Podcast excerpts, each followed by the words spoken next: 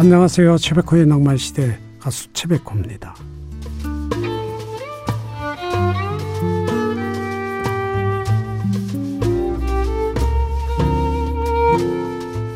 오십 년 동안 15만 명의 환자를 돌보았던 한 정신과 의사는 인생에 대해 이렇게 말했습니다.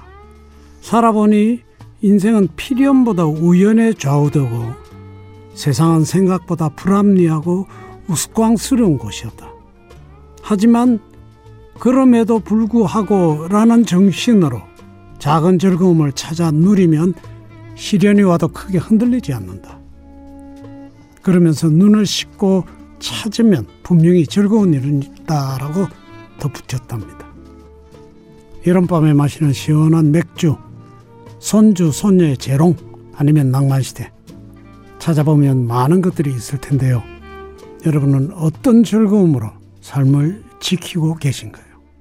7월 10일 일요일 낭만시대 첫 노래는 소확행 임창정의 노래로 시작합니다. 영아영의 가슴 뭉클하게 살아야 한다를 들었습니다. 여러분들이 주중에 신청하셨는데 못 보내드렸던 노래들입니다. 강정선님, 저의 하루 일과 마지막 행복은 낭만시대. 낭만시대 들으려고 씻고 잠자리에 딱 누웠을 때가 제일 좋아요. 어떤 즐거운 일을 하나 두고 그 즐기기 전에 그 준비하는 그때 마음이 정말 또 어떤 면에서는 더 즐거운 게 아닌가. 그렇죠. 정말 감사합니다. 조항조 남자라는 이유로, 그리고 인순이의 착한 여자라는 노래 듣습니다. 1과 2분의 1 들었습니다. 멜리사 맨체스터가 부르는 Don't Cry Out Loud 들으시면서 2부로 갑니다. 아직도 내 가슴에 아련한 추억이 남아있어 이 밤 그때를 그려보네 당신의 목소리로 나를 데려가줘요 이 밤에 꿈길까지. 최백호의 낭만시대.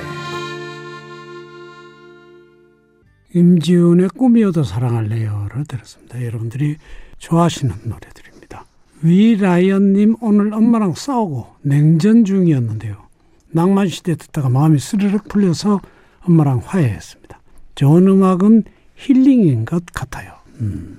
좋은 음악은 서로를 화해하게 만든다. 그런 결론이네요. 어머님하고 싸우지 마세요. 훗날 후회합니다. 엄정아가 부르는 후회, 그리고 박준아의 너를 처음 만난 그때란 노래입니다. 5015님, 오늘 친누나가 저녁 사준다고 해서 나갔는데 밥도 사주고 옷도 한 벌 사줘서 기분 좋았습니다. 늘 잔소리만 하던 누나여서 이런 게 좀 낯선데 또 좋아요. 그러니까 잔소리는 애정 표현이라고 긍정적으로 받아들이면 손해볼 게 하나 없습니다. 특히 어른들의 잔소리. 예. 백지영 노래 사랑 안 해, 그리고 토이의 여전히 아름다운지도 듣습니다. 여전히 아름다운지를 들었습니다. 에릭 크랩톤의 Wonderful Tonight 들으면서 3부로 갑니다. 우리의 사랑 노래를 우리의 소중한 얘기를 잊었던 사랑이 다시 찾아와 언제나 영원히 낭만시대.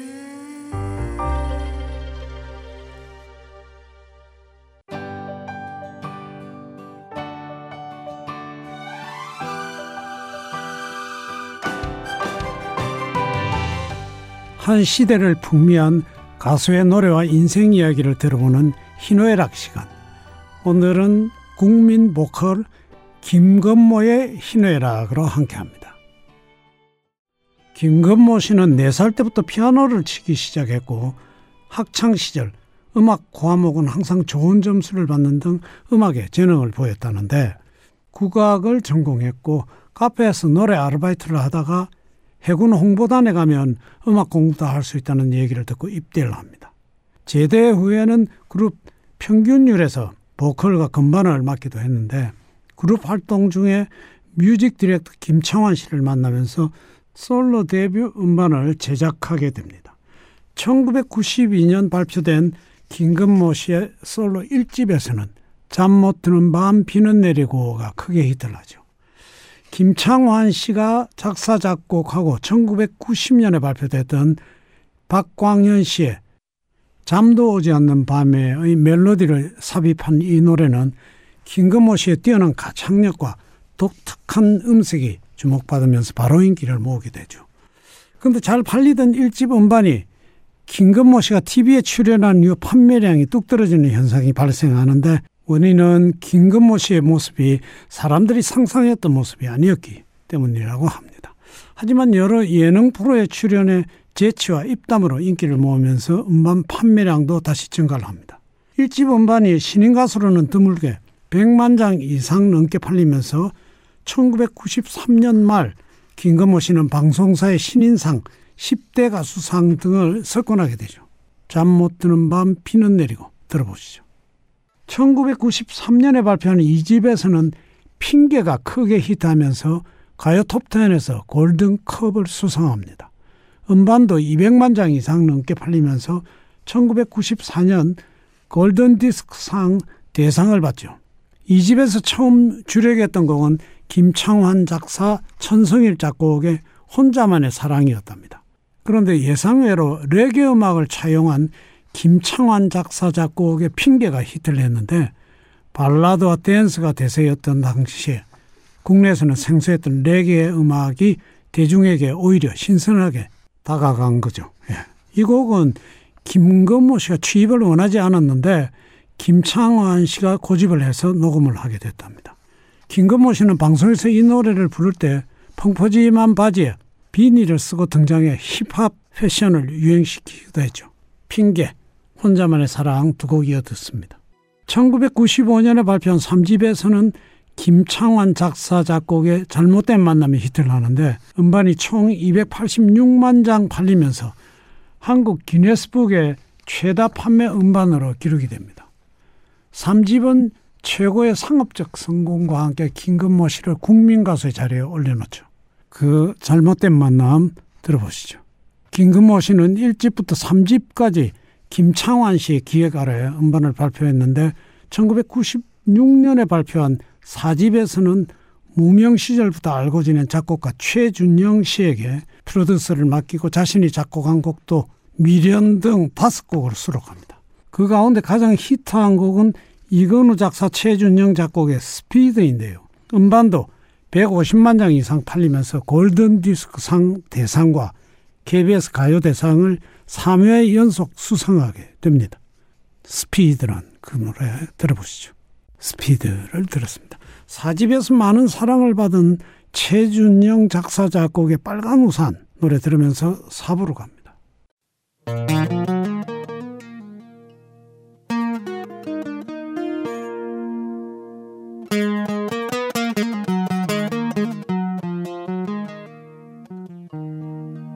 추억의 향기가 있는 최백호의 낭만시대.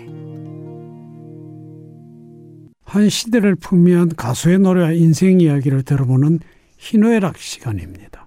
오늘은 국민 보컬 김건모의 희노애락 함께하고 계십니다. 김건모 씨는 보컬, 작곡, 편곡, 피아노 연주 등 다방면으로 실력을 갖춘 뮤지션인데 높은 톤에 까랑까랑하면서도 간드러지는 바이브레이션이 데뷔 때부터 주목을 받았습니다. 3옥타브의 음도 흔들림 없이 라이브로 불러서 대학 시절 천재로 불렸다는데 까무잡잡한 피부색, 작지만 단단한 체격 때문에 까만 콩이라는 별명을 얻었고 스티비 원더의 모창을 정말 비슷하게 해서 한국의 스티비 원더라고 불리게 되죠. 1997년에 발표된 5집은 김건모 씨가 직접 프로듀싱을 맡았는데 이승호 작사, 윤일상 작곡의 뻐꾸기 둥지로 날아간 새, 한경애 작사 김건모 작곡의 사랑이 떠나간 애가 많은 인기를 모으면서 음반이 110만 장 팔렸습니다. 1999년 발표된 6집에서는 윤일상 작사 작곡의 버담소리가 인기를 모았는데, 버담소리는 영어 But I'm Sorry를 우리말로 소리 나는 대로 적은 거랍니다. 노래 제목은 다소 장난스럽지만 멜로디는 상당히 서정적인 느낌의 발라드인데, 사랑이 떠나간 애 그리고 버담소리 이어졌습니다.